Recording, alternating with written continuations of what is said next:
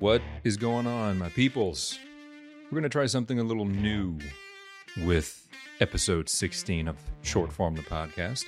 Welcome. Thank you for joining. My name is Joe Loper. What's new is that we're going to try a little something different here. Right now I'm calling it Dark Mode. It sounds a little edgy, sounds a little moody. It's not really meant to be like, oh, we're going to get dark. That's not really what I'm doing with it. The idea is actually to continue to discuss things that can help, to suck less at life, but not be so polished. We're still going to try to be intelligent. We're still going to try to be actionable, but not so scripted, I think, is the best way to approach it. This is more off the cuff. And I'm treating it as one of those late night radio shows that I grew up with in like the 80s, where it was the after hours after, 10 p.m. Welcome to WKRPX nighttime radio. One of those things where they played like the moodier music, and they had nighttime call in. It was the adult hour. The idea isn't to be, have a counterpoint to what I talk about in all my other episodes, but rather be just more straightforward about it. I think there are some people who might respond better to, less data and insights and more, no shit, get it done kind of approach. So that's what we're going to try. And for this first episode, I'm thinking, I just can't help but address something that I myself have repeatedly fallen into, a trap that I've repeatedly fallen into, but also a lot of friends, a lot of young photographers that I've helped, a lot of young actors that I teach and coach. And that is this concept of victimhood, where, now understand, this is not like, oh, you can never have anything go bad in your life. You can never acknowledge that. That's not what this is. Victimhood is, it doesn't matter what's happened in your past. What you're doing is you're saying, no matter what happens in my future, I can never achieve it because of blank. And you fill in the blank.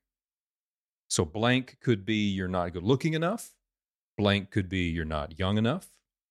Blank could be not fit enough. You're not tall enough, whatever. Whatever it is, you don't have the right connections. You weren't born into the right family. There's a million different excuses. Now, keep in mind, this is not someone that is dealing with real-world disabilities.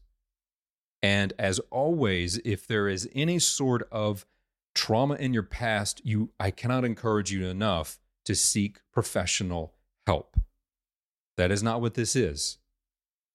If you're dealing with past issues and you've never done it in a healthy way, that's your primary target. Everything else is secondary. You have got to deal with your past. But for everyone else who is not dealing with something traumatic like that, and it's just going through the motions every day, and we're just trying to get our foot out the door and get just a little bit ahead more in life at our job, just a little bit more in fitness, maybe it's meeting someone special, traveling, doesn't matter. Doesn't matter what it is. As long as there's this concept, or this, it's not even a concept, as long as there's this baggage, this anchor, because that's what it is. It's an anchor around your neck that it never goes away. It's always there. Every time there's a great idea, every time there's this possibility of achieving something new, instantly the gremlins jump on your head and all the excuses come up.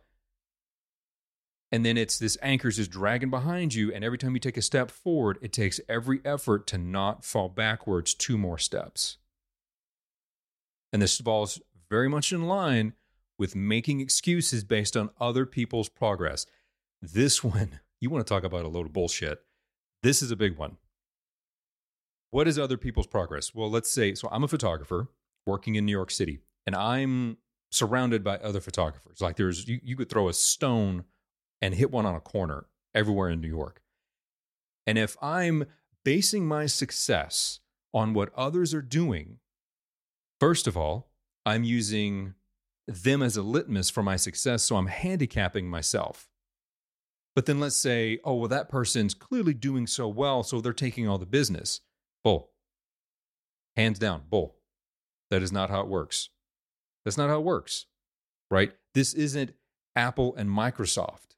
That's not what the market share actually is, because where I am, there's millions of people here. There is no way for one person or 100 people or even 1,000 people to take away that much business.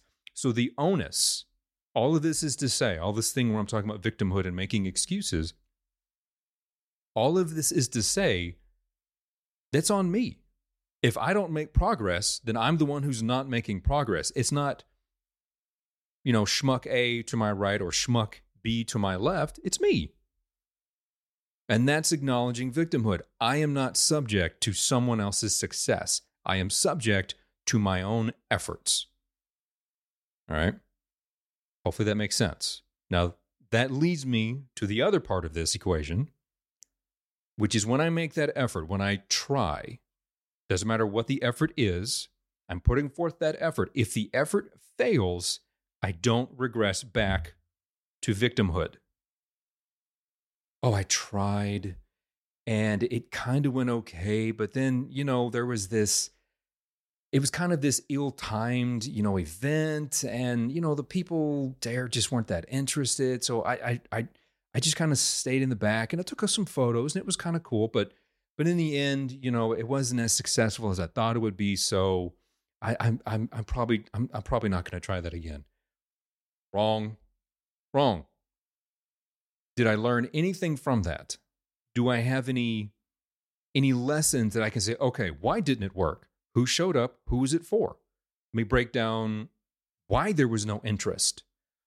Instead, what I'm doing is I'm saying, oh, it didn't happen the way I expected it to, the way my brain, again, this is how gremlins work, by the way. Gremlins don't just naysay, they overextend our expectations.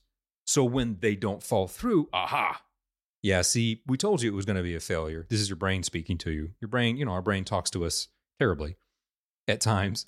You know, oh, by the way, you tried, you did a great job, you know, you really put your effort in there, but people, yeah, they just don't respond to you like that. So yeah, you should probably not try again. Yeah, I know it sucks, but you know, hey, the good news is you can be lazy now. The good news is you don't have to try as hard tomorrow. Horseshit.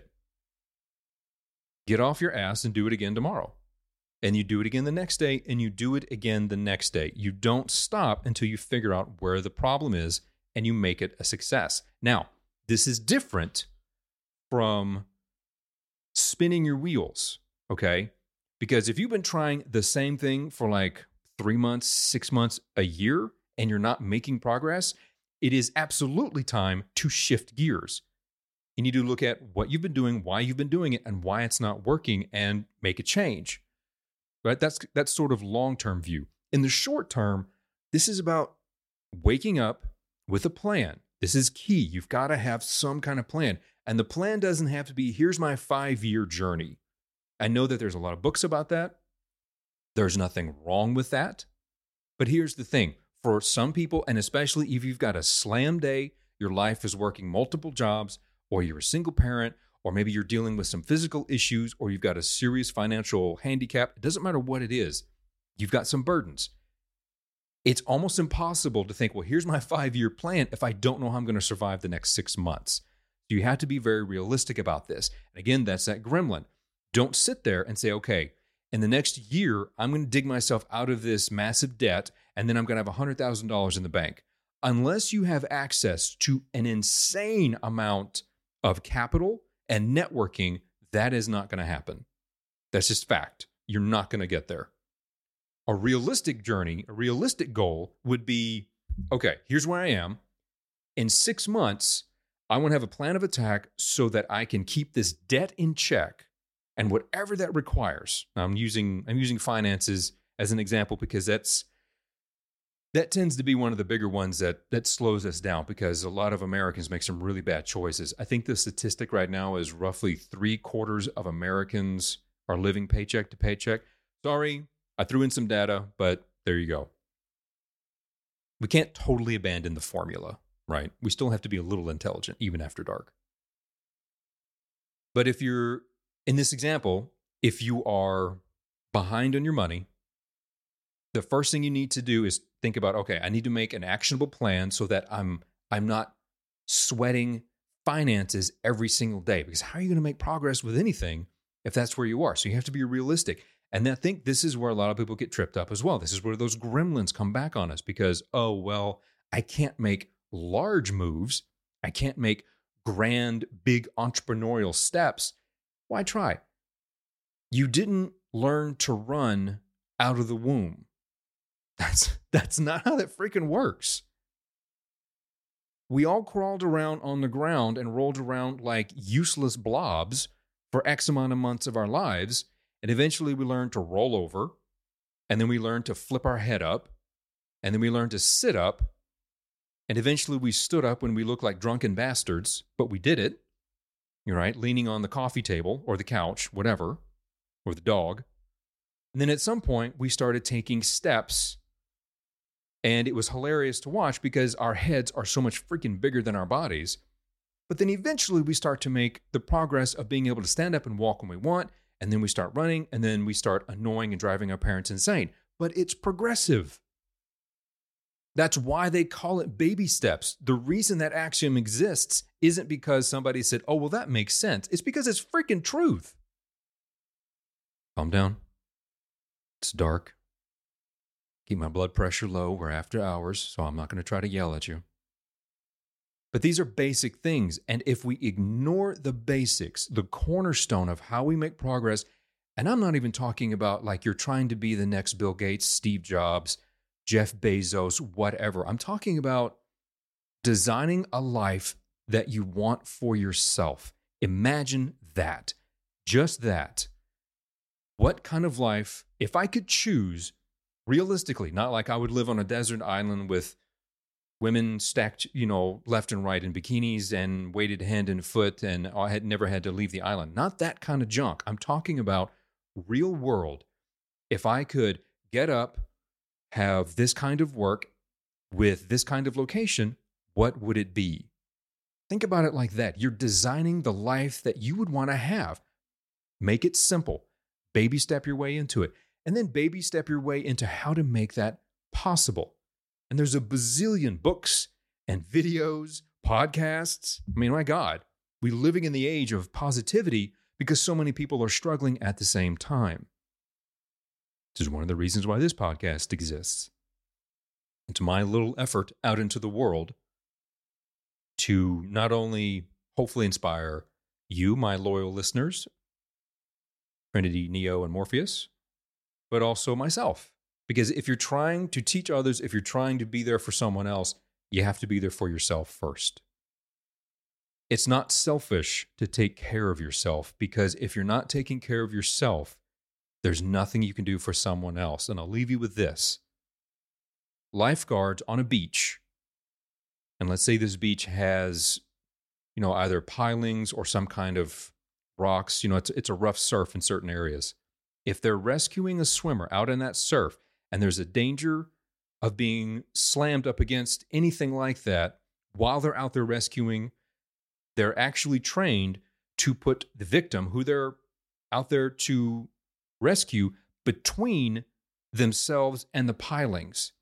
Now, I know that sounds terrible, but think of it like this. This is the mentality behind it. If the lifeguard puts themselves between the victim and the pilings and they get injured, now you have two people who can't help themselves.